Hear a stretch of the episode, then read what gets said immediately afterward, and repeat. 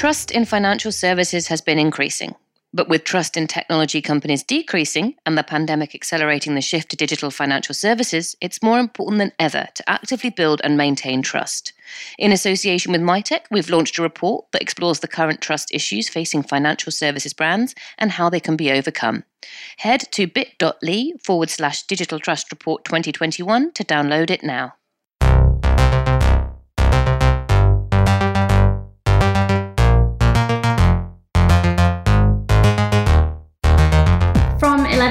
This is FinTech Insider News. Today we bring you Stripe launches issuing in Europe, Venmo launch crypto buying and selling, and Apple launch Apple Family to help families build credit scores together. All this and more on today's show. Welcome to episode 522 of FinTech Insider. I'm Mel Stringer, lead product manager at 11FS, and I'm joined by my fabulous colleague and co host, Simon Taylor, 11FS co founder and head of ventures. How are you doing, Simon? Really, really well. Thank you, Mel. I am excited for the FinTech news today. My goodness, we've got a lot to get into. Me too, and we've got some great guests as well. So, we are joined by um, Anna Irrera, Chief Correspondent fintech at Reuters. Welcome back, Anna. How are you doing? I'm good, thank you. How are you?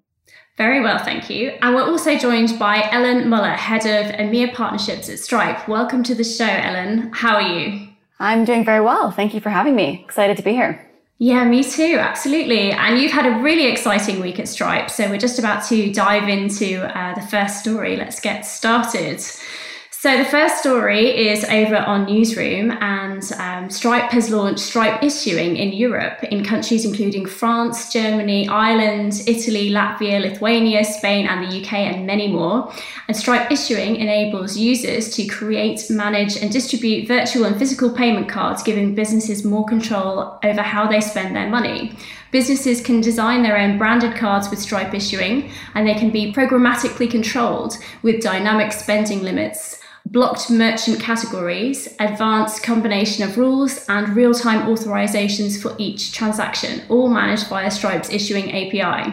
Stripe issuing integrates seamlessly with Stripe's broad suite of products so that users can manage card issuing programs right alongside payments, fraud prevention, analytics, invoices, and recurring billing. So, Ellen, naturally, we should come to you um, first on this. Um, congratulations, and can you tell us more about this announcement? Yes, absolutely. And this has been a launch that I've been very excited about for a while. So um, thrilled to see this finally launching and being announced here in Europe. So as you mentioned, Stripe issuing is an infrastructure that lets our users programmatically create, distribute, and manage payment cards. And I realize that can sound a little bit abstract um, and a bit of a mouthful. So maybe putting that into, into perspective with some user examples.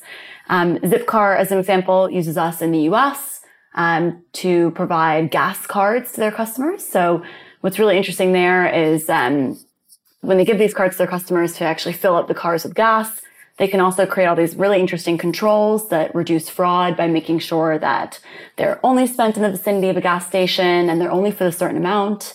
Uh, another great example that I love is a company called Carrot, which is a fertility benefits provider and they provide cards for their end customers of those benefits um, to be able to pay for the treatments. And if anyone's been through any of that in the past, you know it's really expensive, and so it means that uh, those customers can actually use the cards to pay for it and not actually have to spend out of pocket.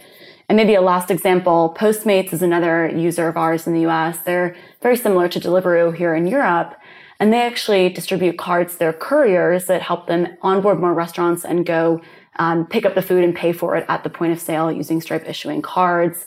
And they have some really interesting controls on those cards that make sure they can only be spent for the right amount and at the right places, also helping reduce fraud. So um, we've seen really phenomenal um, uptick from merchants in the US, where this has been launched for some time and processed billions of payments so far for uh, thousands of customers.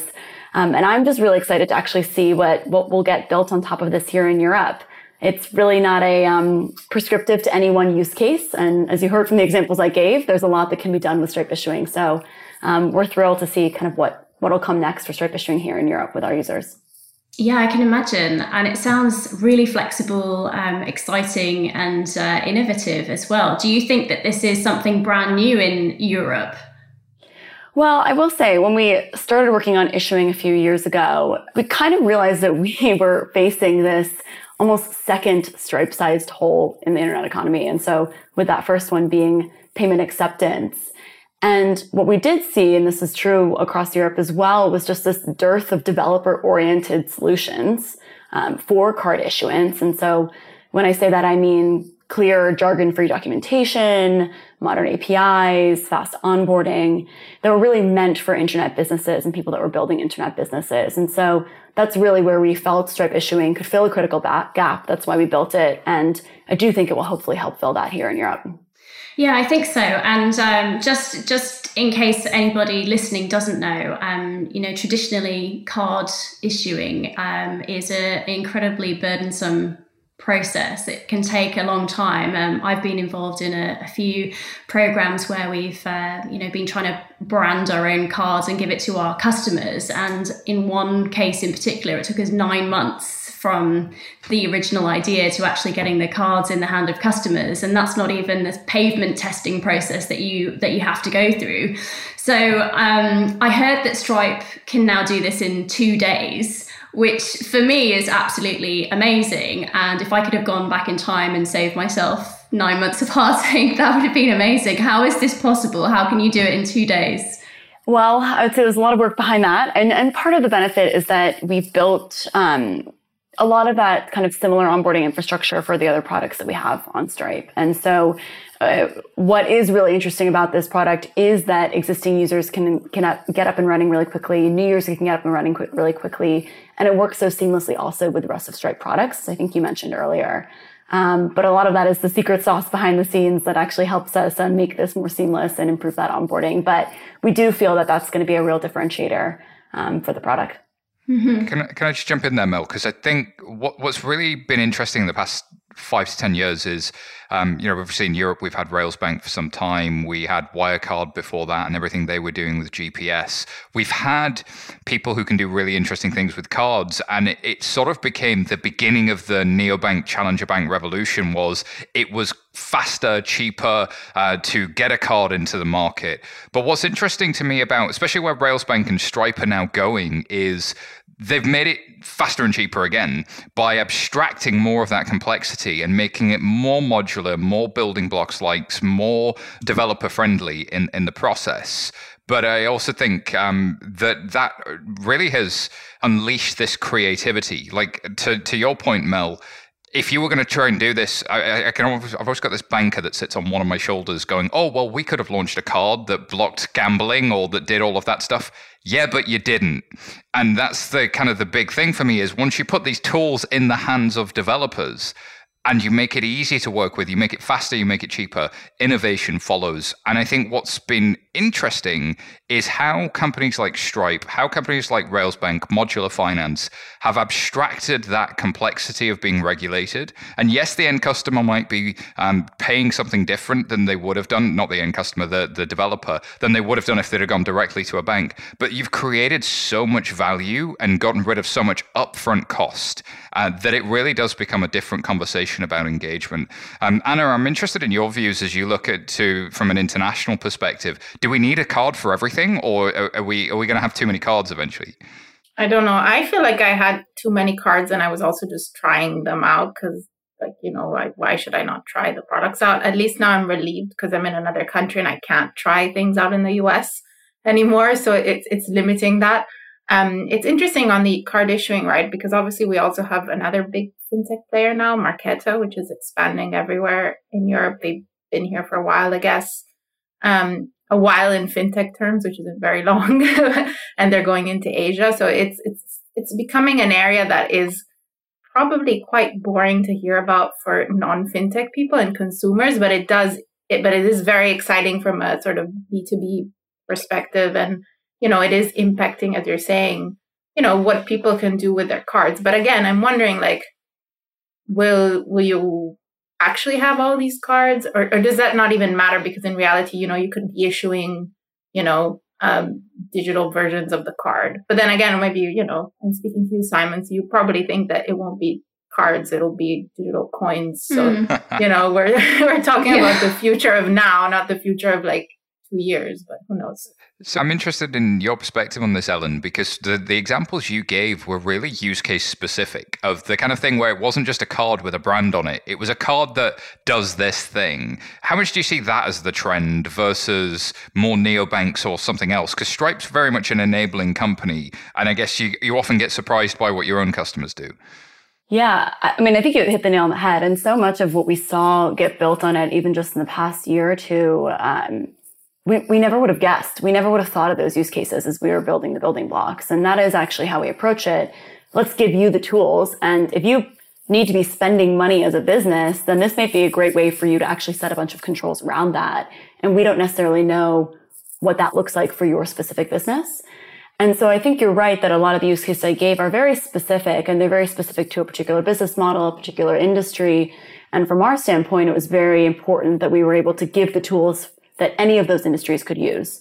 And so certainly you'll see kind of some fintechs build on top of that. But actually, you have a fertility company building with that. You have a delivery company, um, and and kind of the list goes on. And so I do think we're going to see some pretty creative use cases. But it's almost like if you're a, a company that needs to spend money on something in the flow of your business, this may be a useful tool for you. I think it's also really interesting um, how how companies can pivot using this tool as well. So if you've launched a card program and you've got all sorts of restrictions and uh, I guess agreements in place with um, all of the different traditional providers, um, it, it's quite difficult to um, you know alter what you've put out into market and adapt it. So you've got to sort of unpick it from the from the core. But with this, I'm assuming you can uh, reprogram and alter and iterate um, even after you've got the card in the hands of the customers. That's definitely right, Mel. And I, I think actually what also becomes very interesting um, is how it actually how you can actually expand your business with this. And so I think what we've found is, you know, coming back to your point of having to go find a bank partner and go through all of that headache as a business, actually this really makes that seamless. And so we actually have customers in the in the US. This is true of really whenever Stripe launches in a new market, they say, great, we're actually going to wait for you to go there first because it's too much of a headache for us to go actually build that ourselves and go find those relationships. Um, and so we're both excited about what will be built from European businesses here coming to us from scratch and then also the businesses that are coming elsewhere um, that now can expand because the product is available. Um, by segue of that, we launched the UAE, not related to issuing, but we launched the UAE two weeks ago. And we had this waiting list of 12,000 UAE businesses, but then we also had this waiting list of international businesses that were saying, great, we're going to launch there now that you've launched there. And so we get really excited about both that balance of the kind of new new users that come on in that market, but also the ones that want to expand. And I think that'll be true with issuing as well. And I think what's interesting about that is that flip from like very regional um, financial services to kind of international and global, because financial services has been globalized. Like we've had Swift, we've been able to move money around the world, but you haven't had one API to move money globally. And if we could head towards two or three um, dominant APIs or platforms, then actually that could be kind of interesting so long as they're um, competing in, in, in, positive ways um, and entering new markets. So what happens next is going to be exciting for sure.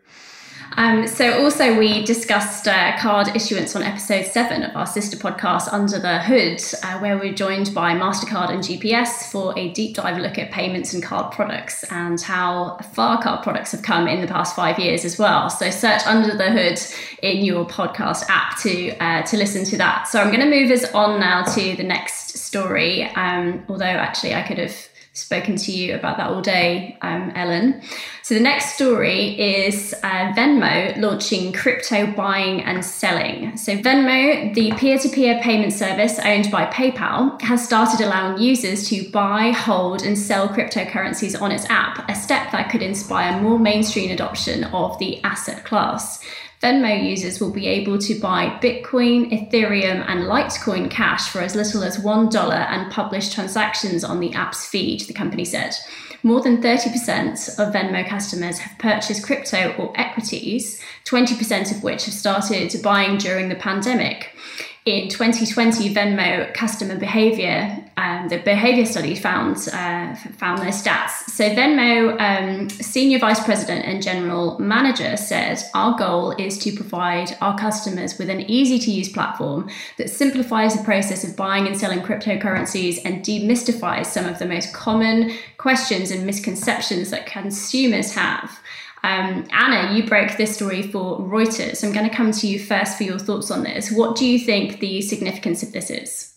So it's, it's a big deal for crypto, I guess, and also for PayPal. We knew it was coming because when they launched pay- buying and selling on the PayPal wallet, then they said it was going to come to Venmo, and it came in time when they said it, it would. Um, obviously, you know, Venmo is, is just massively mainstream in the US, you know, that partly because bank payments were so bad and are still bad. They launched Zelle, the banks launched Zelle to catch up. So literally everyone has Venmo. You, you know, if you if you live there, you know, you say Venmo, Venmo me money, like you would say, I'm going to Google this. So the fact that now, I guess between Venmo, Square, and PayPal, just broadly, you know, I think they have so many people covered, millions of people covered who can now just buy crypto very easily on, on the platform that, that they that they have. So that's very significant. Um, it's significant for, for, PayPal itself, right? Because they've seen competition increase dramatically on the P2P payment side with, with Square um, and ca- their, their Cash App. And Cash App has had crypto buying since 2018, I believe. So you know, and, and they PayPal has been trying to monetize Venmo. So I wonder if this is a play for that and, and also play to keep it, you know, younger. And it's interesting they said that that their customers had already been buying uh, crypto. So it shows that, you know, maybe they were seeing people going elsewhere and maybe someone was opening a cash app uh, you know, wallet just to, to buy crypto and, and then stopped using Venmo and started using Cash App. So so it's it's pretty interesting. Um, obviously, you know, one thing that one thought that I had because I'm a party pooper is, you know, now it's it's become so easy to buy crypto and crypto remains in Bitcoin. And this is not all crypto that you can buy. It's just four out of the very many coins, but you know, it's so easy now to buy it and Bitcoin and other coins remain highly volatile. So what happens when or if the price drops, then there will be way more people than before who might have bought it, right? you know, it's, it's just it's just a thought. It doesn't mean necessarily that it's going to crash, but I wonder if you know the implications. Um, I, am sure they've been thought out, but but it's just interesting. I wonder if them was prepared for people complaining because their investment has dropped, right? You know, they're a payment company and now they're an investment company also, right? Yeah, it's the old um, Warren Buffett, everybody's a genius in a bull market, right? If the prices are going up, everybody's brilliant. But if the prices go down, things start to go horribly wrong. And and and uh, of course, Robinhood saw the backlash when um, they had the one um, poor individual who had you know taken out some risky investments and thought they'd lost all their money, and and very sadly uh, and unfortunately, then went on to commit suicide. There are real world consequences of people losing money. That I think you're right to call that out, Anna, and we we need to be mindful of that when we're getting caught in this hype. The thing that crypto has done extremely well is work as a marketing tool. Um, the engagement levels that Robinhood have seen, that Cash App has seen, um, has been absolutely phenomenal. Uh, and it seems that the the consumer comes for the crypto, stays for whatever the service is, and that as a marketing tool makes sense. It's still the jury's out on whether or not this is a long term investment uh, asset class? Is it an inflation hedge? Everybody has their own story about what crypto is really for and what it really means. But the one thing you can't argue with is it's been an effective marketing tool. And I was speaking to somebody who works at one of the major suppliers to folks, folks like the, these types of uh, wallets providers um, in, in, the crypto custody space, and uh, he was telling me that uh, you know even the big banks are now very seriously looking at this space, or at least some of them are, where you know everybody everybody's asking the question. Maybe eight out of 10 banks are like, no, not now, not ever. And we've seen some headlines this week with uh, HSBC and NatWest saying, we won't bank anybody on the business side that touches crypto, which is probably a little bit out of date. Um, you, you, heard it here first, guys. Um, but then there's one out of 10 banks that are like, hmm, this is interesting. Maybe we should do something. And one out of 10 banks that are like, oh my goodness, we need to, we need to get moving with this. Which is a completely different story from where this was in 2017, where universally the banks were sort of saying, we will never ever touch crypto. And some of the regulatory mood music in the US is really quite different to what it has been, I think, in Europe um, historically, uh, where you know the, the FCA in the United Kingdom has has largely said hey, you could lose some money, and it's only really put out warnings. It's not really talked up some of the benefits. Whereas actually in the US, um, the OCC has granted charters to banks and said implicitly banks can hold crypto. And I think that was a real watershed moment that we're now starting to see just that tiny movement have real consequences downstream. But let's make sure we manage the risks as we as we move into this brave new world. I think what's interesting is that more in, in the US, and I, I hope I'm not wrong, but there's always been more sort of an openness for retail investors to invest in, in riskier assets. And by that, I mean stocks even, whereas in the in, in Europe, you know, retail investors don't normally go out and buy stock. No, it's not as common, right? So I think maybe that's slightly a progression of that, right? Like, okay, at least Bitcoin, we figured out it's like it's it's it's interesting. You may not think it's the future of the world, but at a minimum, you might think that it's you know uh, worth it having it in your portfolio like some sort of risky stock. So go ahead and do it, and now we feel comfortable, you know, letting you buy it, right? So I, I think it's it's just this mentality, and as you were saying, we're discussing it as well internally, like just the difference between the banks, right? Just the attitude of course, we've seen, you know, the, the moves by the banks in the US have been mo- mostly on the institutional and uh, side or, or wealthy sort of individuals, which is very different. But even just the posturing of saying we don't want to have anything with crypto now, it just seems like very strong and kind of against the times.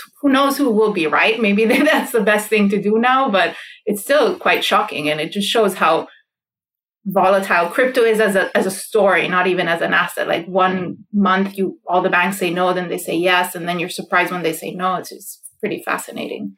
I was going to say i really do think that the banks need to pick a story and stick to it from from a lot of that because it's so inconsistent across the group. Um, and that can mean hell no or hell yes but it has to be one and it has to be a conversation a- across the organization. It can't be as simple as saying oh we think this is high risk we're de-risking the whole sector and then that's it no more conversation and we're just going to close a bunch of bank accounts. I think that's really really lazy. That you can go and materially look at the risks go engage with the regulator rather than just going this is a high risk sector we're not interested. And, and i think that we will start to see that change come. Uh, there, there being a lot more banks in the US, you see that different risk appetites and different risk policies emerge. And where in a concentrated banking sector, you struggle for that innovation because all the big banks all get to buddy up together and say, "Oh, we think this is scary," and then no innovation happens in the market, and a whole geography loses out. Sorry, Mel. No, I was just going to say um, to, to, your earlier point um, around how mainstream uh, crypto is becoming, but how it's slightly different. There is sort of a, a different take or nuance um, to it than other kinds of investment. And I think uh, individuals are more open about their crypto investments than they would be um, other stocks necessarily, or more proud or more overt somehow. And it's interesting that um, Venmo is allowing um, users to publish their transactions on the app's feed as well. Um, that sort of more social uh, social engagement around crypto. Yeah, that's a very Venmo thing to do, right? When they launched, you would automatically share where it would automatically share where you were sending money, and that caused lots of issues between couples, I guess, and other weird stuff happening where you would see where the money was going. So then they disabled the the feature where it automatically shared, I think. So, so the sharing component is a very Venmo thing, but it is true that it sort of seems like it's more of a social investment or a, let's say, meme or mem. I'm never sure what the word is, and shows that I'm a millennial, not Gen Zer. But, but, but you know, it, it, it's that it's that mixing of, of the, the sort of internet culture and you know investing together that's quite unique to crypto and a bit of also, I guess, um, you know, cult mentality like at times. There's two macro trends. There's one um, memes move markets, and that is very much the case. And Elon Musk and Dogecoin is a, is a classic example of how memes are moving markets. Uh, there's the boredom economy. Everybody's at home, they're not spending as much, so are they deploying? And will we see that as the world opens up that that starts to change? Uh, and then there's the the real thing that's emerging around multiplayer fintech, which is very Venmo to do. But there's companies now like Public.com and Common Stock where sort of building that sense of community around how we invest and making it okay to talk about that as a form of education even Wall Street Bets to a certain degree is multiplayer fintech. It's it's a space where talking about money and investments is is okay. And actually, especially in Europe and, and the UK, indeed, it's been a bit taboo. The US has always had a culture where that's kind of okay. But it, it was after 1929 and the, the Great Depression that the SEC was invented, um, and we we saw you know, retail investors protected. Like the back of my mind, as much as this is great innovation, I do worry that sometimes uh, things being completely without friction and a little bit of friction can be a good thing. I mean, um, I was listening to an interview with Shopify a couple of weeks ago on a different podcast, and the thing that they talk about in their product design is positive friction. Like there are times at which you need to introduce positive friction, and I just wonder if we could do with a small dose of that. Um, and I'm sure there's lots of good product people thinking about that listening, but like, yeah, it just feels timely. Mm, agree. Ellen, final word from you. Uh, how do you feel about this story, crypto and uh, Simon's positive friction? Yeah, I mean, I think it's interesting because um, Venmo is not the first to have sort of the lucrative side hustle of crypto investment. I mean, it is that there's other companies that have done this. I know Revolut's done something similar. I personally think what is interesting about this is that sort of maybe it does create more mass market understanding of crypto and people are then getting themselves up to speed and you're seeing more people invest, but also sort of understand it more. What I think will be interesting with that is does that then leap into more product utility? And that's what we're not yet seeing it yet. So we're still looking at this as an investment tool. We're still seeing these payments companies offer this as an investment tool, but it's not yet moved to that sort of currency um, as a way really of paying and from a more kind of product utility standpoint. So for me, that's what I'm watching with this is kind of where does this actually evolve? Does it evolve if you also are increasing that mass market understanding? Final, final word from you, Simon. Yeah. Sorry, very briefly. it was interesting in previous announcements that both PayPal and indeed Visa have talked about actively looking at stablecoins. Um, so, stablecoins being, uh, unlike crypto, they are stable by design, so pegged to the US dollar. So, you move these tokens around and, and you can peer to peer pay almost globally in almost real time, almost free. Uh, and that would be super interesting next step to your point, Ellen. Great. So we're going to have to wrap up there and we're just going to take a quick break, um, but we'll be back shortly. 11FS is supported by Banking Circle. Connect to the fastest, most cost efficient, and transparent payment solution available in the market. Our brand new podcast is here. In Under the Hood, we lift the lid on the banking infrastructure that's shaking up the financial services industry. In partnership with Synapse, we'll explore a different area of banking tech every Thursday and talk to experts around the world. Head to your favourite podcast app and follow Under the Hood to catch the latest episode. So, the next story is over on TechCrunch, and it's that FinTech OS nabs 65.5 million for a low code approach to modernizing legacy banking. FinTech OS, which has built a low code platform aimed at larger, older banking and insurance companies to help them build new services and analytics on top of and around their existing infrastructure, has raised 51 uh, million, which is $61.5 uh, million dollars, in a Series B round of funding. FinTech OS has targeted the wave of incumbents in the insurance and banking industries that have been slowly watching newer players and newer challenger banks swooping in and picking up customers while they've been unable to respond, mostly because of their infrastructure being too old and too big. Today, the banking platform is designed to help banks launch more retail services for consumers and small and medium sized business customers as well, and for insurance companies to bring uh, new health, life, and general insurance products. Before we dig into this, we heard from FinTech OS CEO Theo Blidarus to tell us more. We are very excited to share the news uh, with the world. We sealed our Series B $60 million led by Draper Esprit. We do not take the trust from our investors uh, lightly, though. This achievement basically validates our vision that we want to transform uh, the way financial technology is being built all over the world. A customer centric, data led platform facilitated with a low code infrastructure.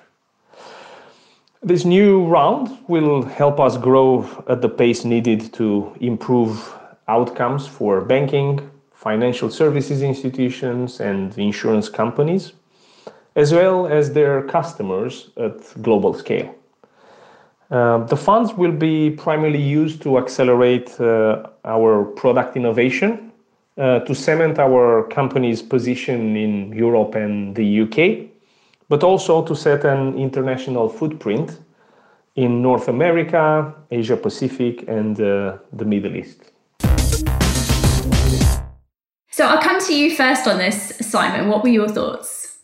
FinTech OS is a super interesting business. Um, in my notes here, it says they've been growing at over 200% a year. Customers include SocGen and IdeaBank um, and international insurance brokers they're they're kind of one of these platforms that you put in over the top of your old legacy systems. And you know 10 years ago we would have called companies like this an omni-channel solution. I think that's probably underselling a little bit of what fintech os really does. But the idea is is kind of similar to those types of platforms like backbase and many others where the you bring in this platform, you integrate it down into some of the, the core legacy systems, but you gradually make this new thing that's sitting over the top, manage the customer data, and you do more and more of your product management and your product configuration higher up and closer to the customer rather than down in the old 1970s, 80s, and 90s technology that had been there for many, many years. And for a lot of smaller organizations, this is good bang for buck. This is a good way to move your business forward, compete compete with people at lower cost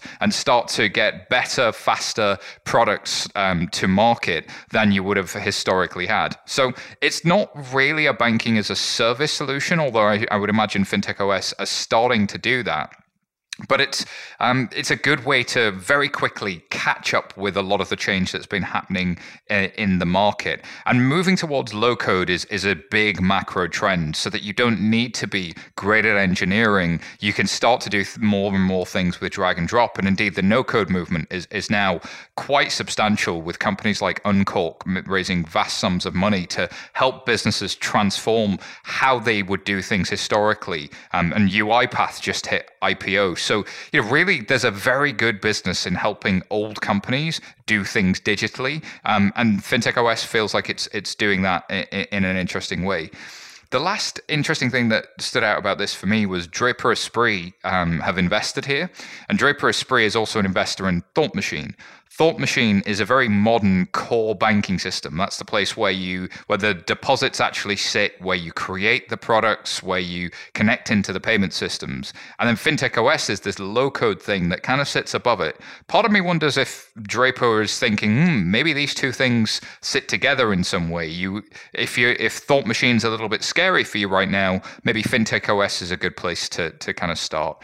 My my one caution to any executive though, they're hoping for low code and no code and that sort of stuff is really understand your own internal infrastructure to be ready for this type of thing. Because uh, if you don't understand your architecture or you've not really changed how your teams work or how you fund product development, how you think about compliance, it's like having a really fast modern car, but being a terrible driver. Like you've got to know how to work with this stuff.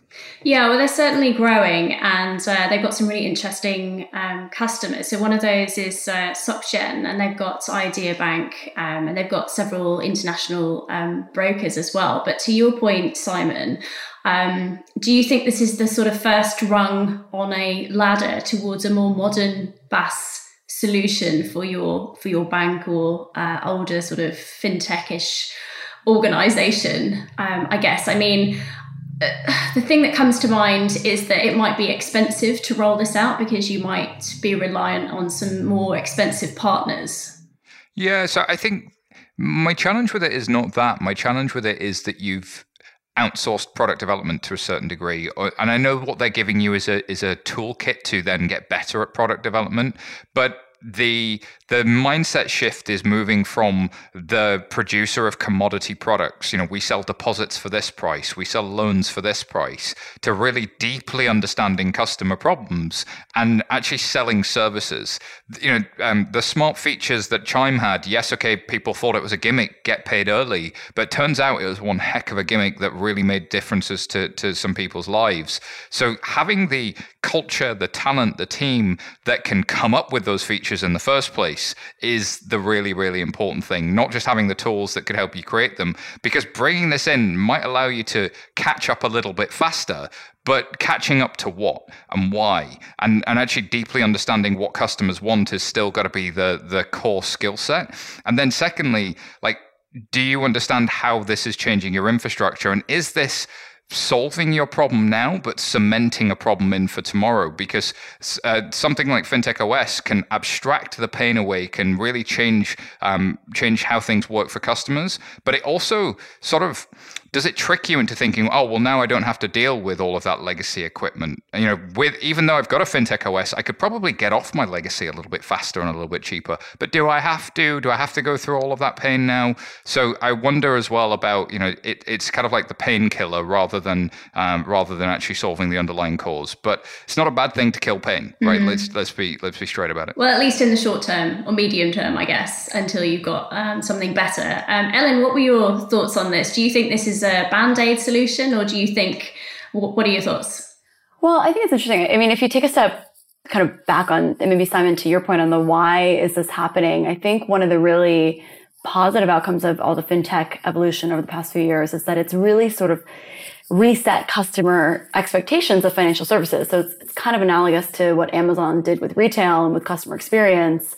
And so banks have to kind of catch up. And I think that's where we're seeing a lot of the interest in these types of products and um, a lot of them are really open to using partners to do that because it can actually be a really efficient way of doing it. I think if you think about building software, it's a bit of a funny thing because unlike other areas where a bank might invest, the quality of the output doesn't necessarily correlate one to one with the scale of the input. So I mean by that is if you're a bank and you're building a new HQ, the investment you put in it is probably going to correlate to how great of a building that is, give or take 10%. But actually with software, you can have a really small, scrappy team that can build best world in class, best in class software. Um, and it may not be easy to replicate that within these organizations. And so I, I think it's true to say and fair to say this may not wipe away the years of tech debt that may still have to come. Um, but if it is improving the end customer experience and helping these banks kind of leapfrog a little bit, then overall I see it as a good thing. Yep, I agree. And I think um, maybe it's about stitching together the bank's systems and their data internally with um, more modern, more modern tooling as well. And that would be a good first step. Anna, what were your thoughts on this? It's just interesting because they're, I mean, obviously they're not the only company offering this, as Simon was saying, and and not. I mean, we've seen it on the sort of wholesale side as well. In trading, there's a company called Genesis that does a low platform as well. So it's it's clearly a trend that's that's grown in tech in general, and now it's coming to finance. It's funny though that with you know the providers in the space, they're so sticky, you know. And so, and they're sticky for a reason. And so I wonder how you can actually manage to, you know, get say a small credit union in the US to ditch Fiserv or whatever they're using and, and come to you, right? Like, um, it, it just seems like such a challenging thing, but obviously one that would make such a difference, right? Because then you don't need to have the best developer. You, you just need to have someone that's okay at, the, being a developer. And maybe you, you know your customers better than anyone else. You know your customers better than Chase because you're a small, you know, local bank. Um, and so then you combine the two and it's quite powerful but i don't know how realistic realistically if you're just going to confront like contracts that last 200 years in eternity for like your the CEO's kids as well and it's just a disaster so Anna, I think the idea of this is that you actually park it over the top of the Fiserv, the FISs, right. and and it allows you to do digital stuff over the top without having to replace that stuff. And that's kind of my worry is that you never actually fix what was broken underneath but you get this temporary benefit. And because you are now moving towards this low code model, to Ellen's point, which I thought was phenomenal, which is digital's a small team sport, right? And it's about quality of team, not size of team. And so, like, if you can, like, uh, Stripe is one of the canonical examples, as is Twilio, as are many others. Sendbird's one of the new ones. Great APIs matter when your customer is developers, and great APIs matter, and great um, product development matters when you're competing for attention um, with all of these fintech apps and great user experiences that are out there. And I think FinTech OS gets a small bank from uh, where they were to somewhere a lot better, especially in the pandemic. If they were relying on branches and now suddenly they have a fairly good mobile experience like that's really, really good. And for some organizations, that's really, really important. And it could potentially allow them to innovate from there. But their own the tool is only as good as the people that use it. So you as good as FinTech OS might be, you're still going to need that skill set around, you know, kind of digital product management, digital product experience building. Yeah, and I will just say, just from all of you know, we we work with a number of financial institutions, and it's a lot of what my team spends its time on. And they're just, they're so really hungry for this. And I was just having a conversation about a week or so ago with a board member of a, a large FI here in the UK who was just you know, looking at for any way to help improve the efficiency of how they do underwriting, because actually it's a huge cost item as well. And so I think, uh, Mel, you made an earlier point on, is this going to be more costly? I think in a lot of ways, even if this, these kinds of solutions can help, um, make just even pockets of the infrastructure more efficient, it can actually end up being a huge cost saver even when it's done through partnership. So um, I think it's an interesting approach and also may allow them to go deeper in the stack over time.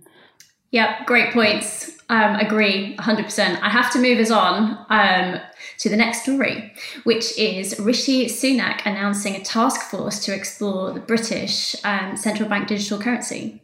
That's quite exciting. So this story is over on FinExtra. Uh, the Chancellor of the Exchequer, Rishi Sunak, announced the launch of a new fintech task force to coordinate exploratory work on a potential central bank digital currency led by the UK Treasury and Bank of England.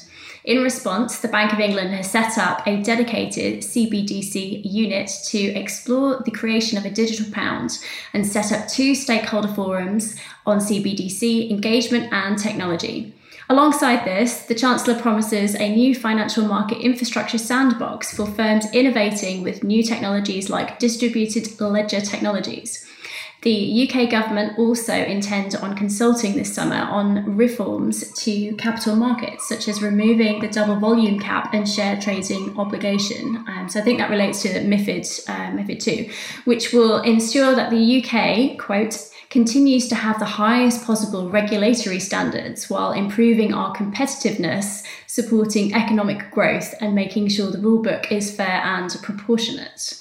So I found this one really interesting um, because they are removing the double volume cap and the share trading obligation, um, which I guess is akin to kind of increasing opacity to an extent, um, but making the UK a lot more competitive. But then the introduction of a central bank digital currency, um, I mean, there's loads of there's loads of opportunities there.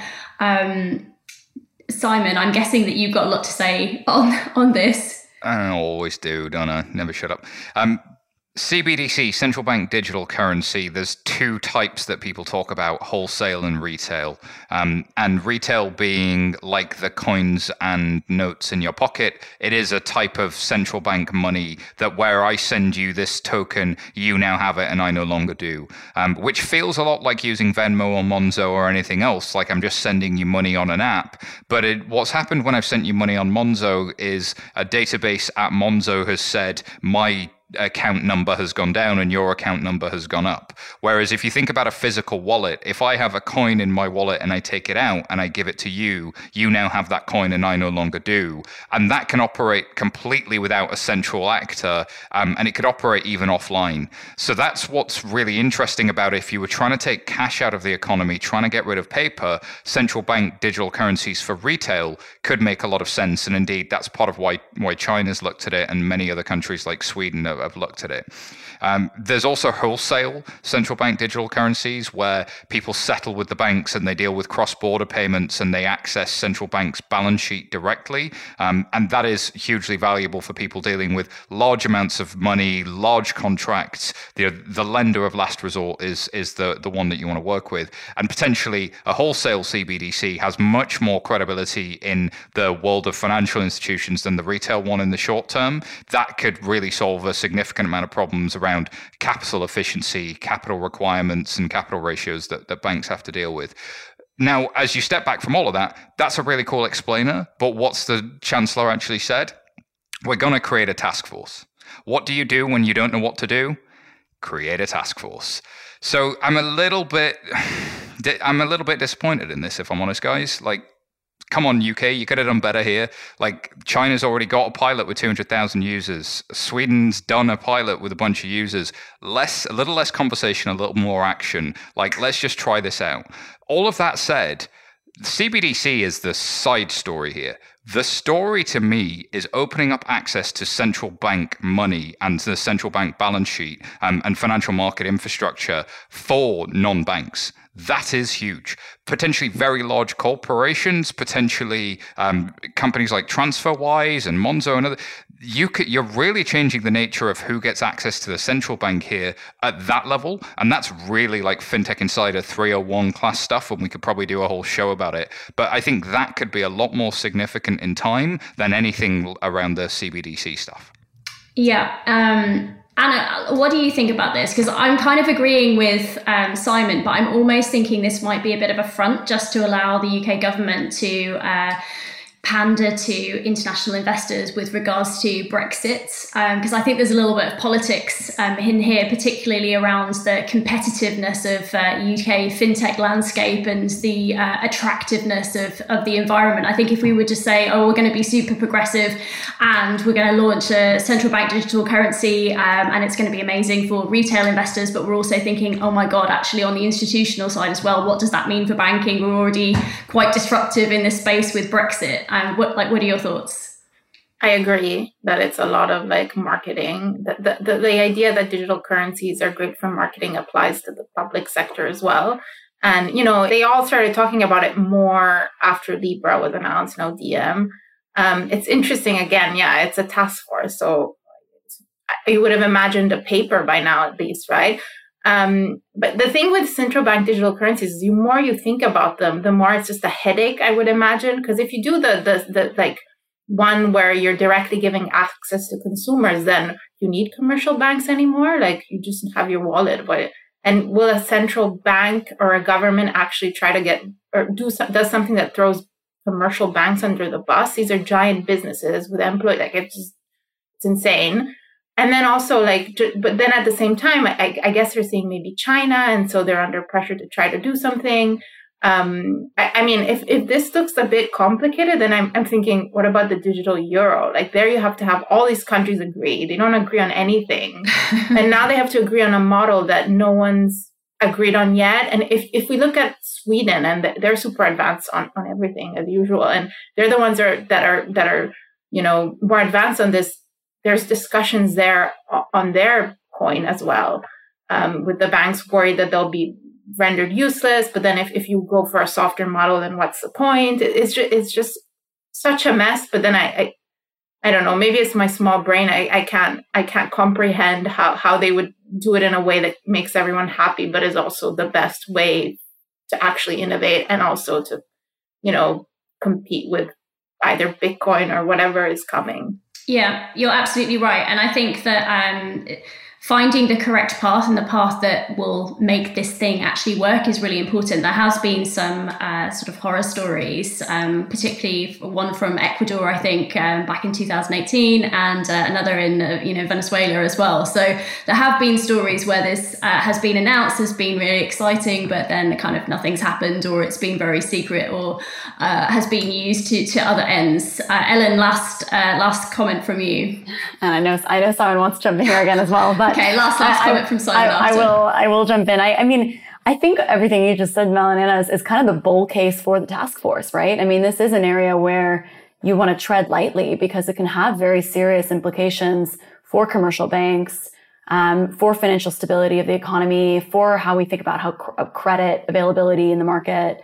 And so I, I do actually think the task force um, it is maybe a prudent way forward. Now we have to see kind of how fast that moves and what comes of it, because as Simon mentioned, there are many permutations of central bank digital currency, and so remains to be seen what will, what will come there.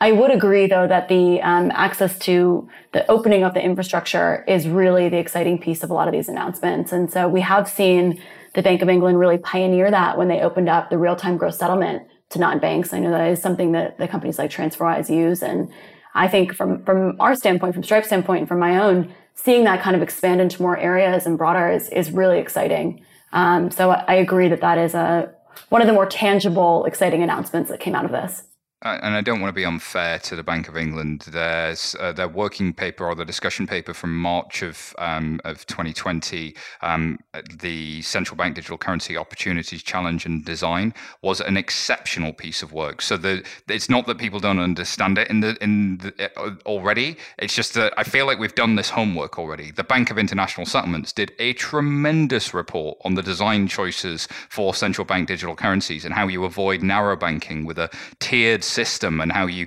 prevent competition and how you can materially grow GDP. It was Bank of England Working Paper 605. Yes, I remember the working paper number from 2016 that first did the economic work on the value of a wholesale CBDC. So it, if the if the discussion and the task force helps everybody else understand the homework that's already been done, great. But we know these we've we've done a lot of the homework. I think it is time to get on with the action. But uh, Ellen, your point is is a good one. Let's not throw the baby out with the bathwater. Let's not get distracted by CBDC. Actually, opening up access to this infrastructure is is the story.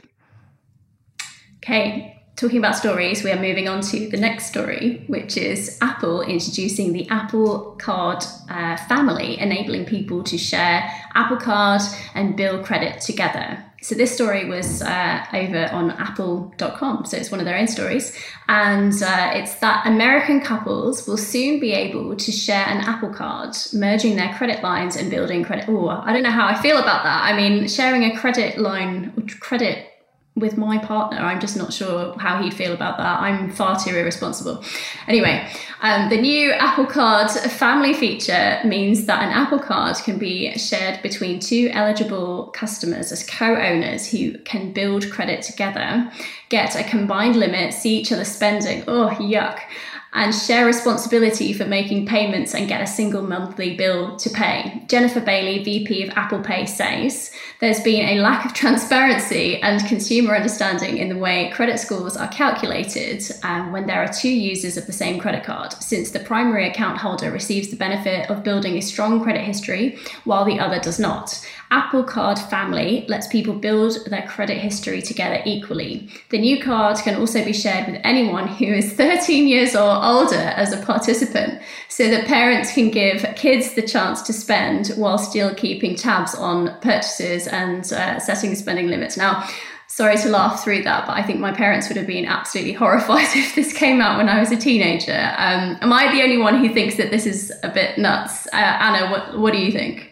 Yeah, now you reminded me of me as a teenager and getting a, or, or not even teenager, it was early, uh, late teenager and getting a call from my dad saying the bank branch manager called and you're like under, you owe them 200 euros or whatever it was at the time. So now I'm thinking, yes, they wouldn't have been happy, but I guess in a way, maybe it would have helped me be more responsible or, or, you know, get, you know, I, I, I don't know. I'm, I'm, I'm not sure. I, I, I don't understand if, if it's, financial inclusion play if it's a way I think it probably is. Yeah, I think you're probably right. And you know what? As much as I find this personally really cringy, um, I think that uh, when we because we live in the UK, there's sort of a statute of limitation on uh, how bad you can be and how quickly you can fix your credit score. But in other countries, this just is not. You know, this is not the case. We did a piece of work in uh, South America quite recently, and um, I learned that you know in Mexico and uh, Brazil if you forget to pay your credit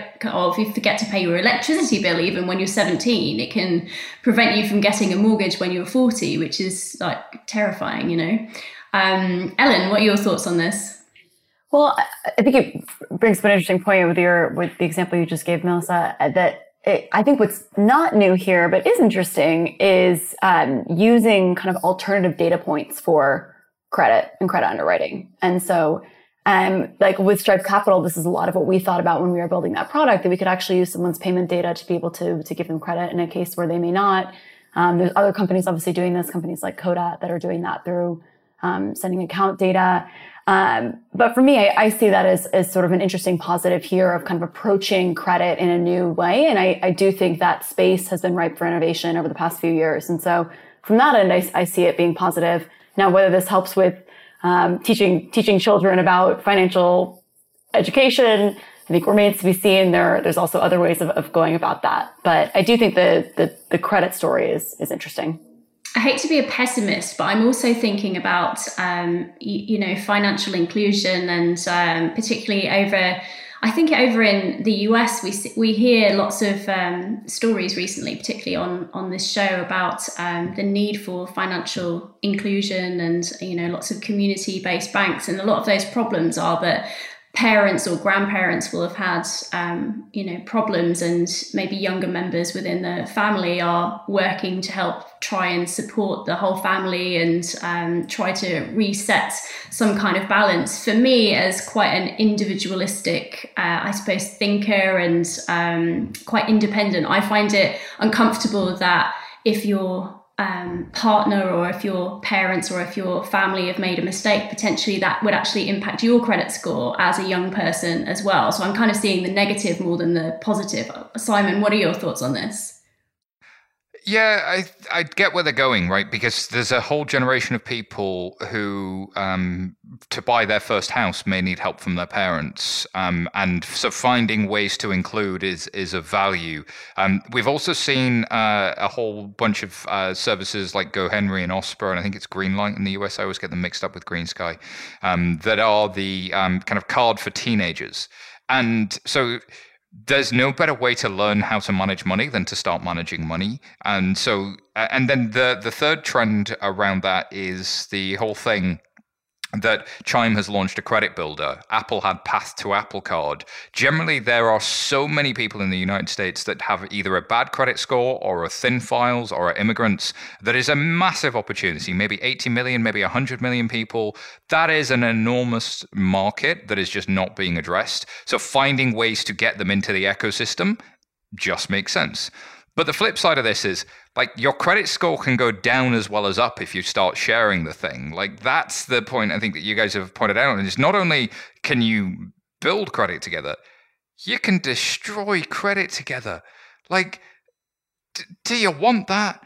D- like, do we understand what this could do to families? Like, they, I don't know. I, I think with the right controls, with spend controls, with with all of that, this becomes a sort of parent card that's a sort of leg up into the world of credit that's really well done. Um, but given there's a bank behind the scenes behind Apple, given that um, credit windows and credit policies are what they are, this is going to take some really good product design to to manage elegantly. And of course, we saw that Apple got a lot of brand blowback initially for being gender biased um, when the credit scoring algorithm that was provided by Goldman underneath the hood uh, actually weighted more towards men than women and was excluding some people that even had um, fair credit scores. So you've got to tread very carefully when you're a big global brand like Apple in this space. So I appreciate what they're trying to do with product. When Apple does something like this, it tends to come correct and it tends to think these things through. So I imagine they've thought about all of this.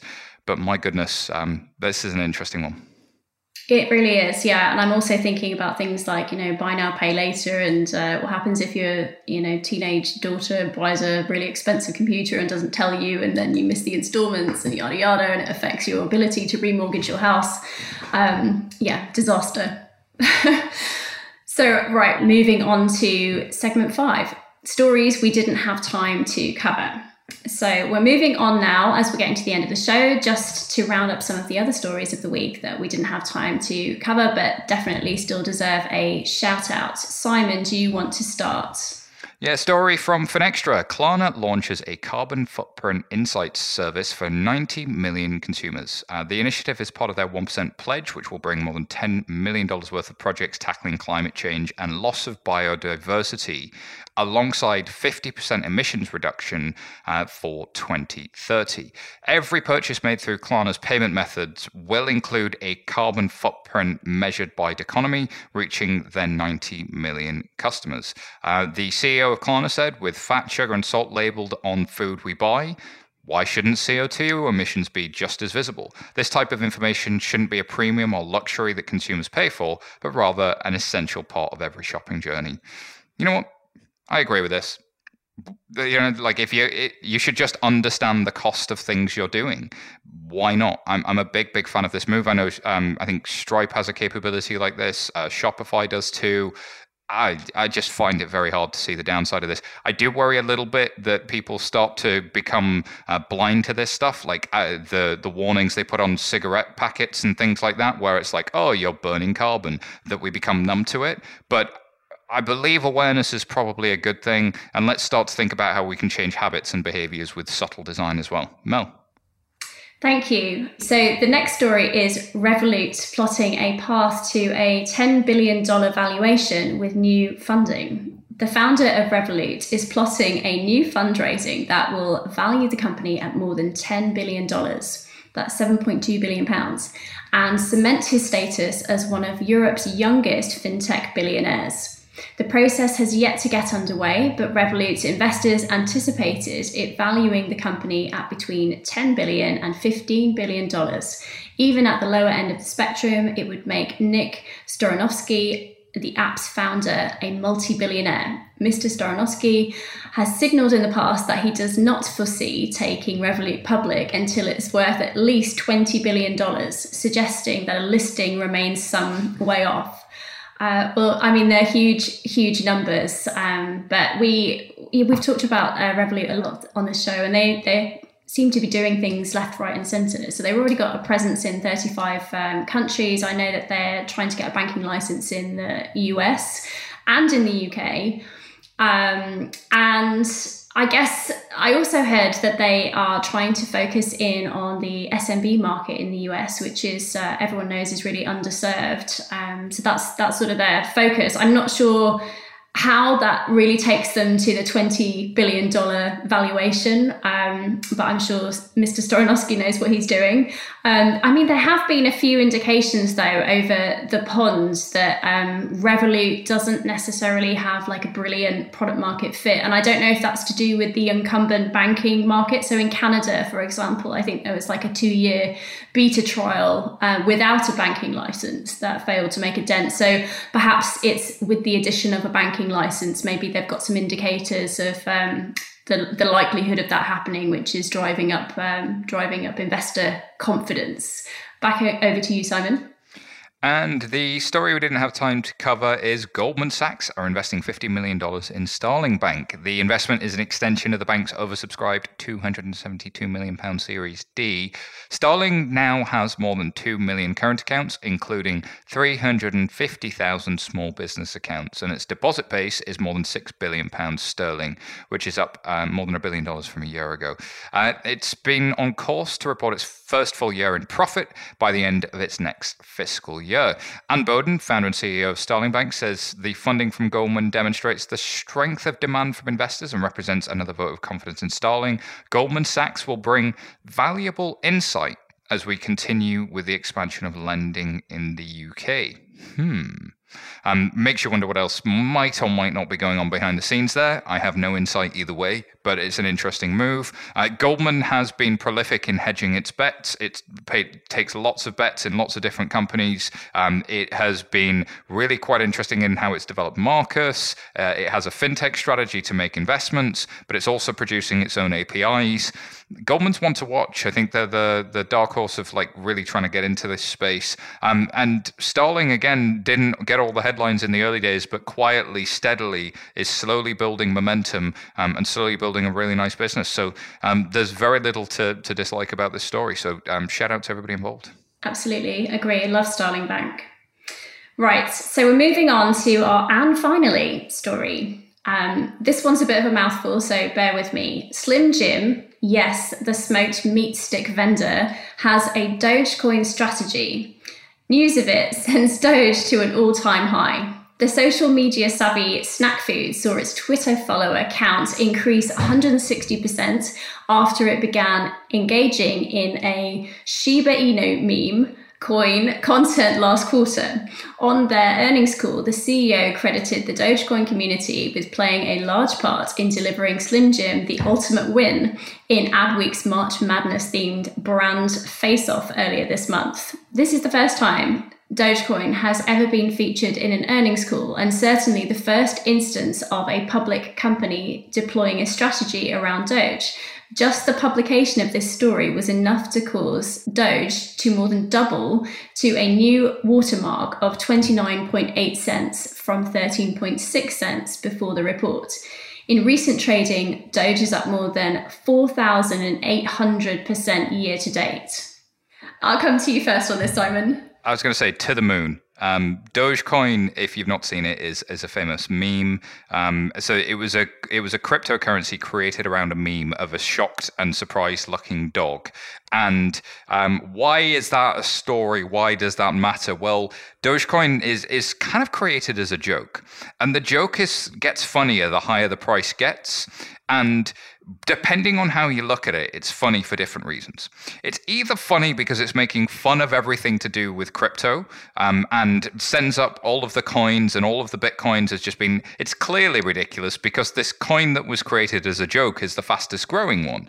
And then on the flip side of it, whether you look at it from uh, the uh, kind of the the crypto side, it's funny because it makes fun of Wall Street, and you're just playing them at the same old game because those Wall Street lot have been colluding on all of this stuff all along, and now we're playing them at their own game, and isn't it funny? La la la la.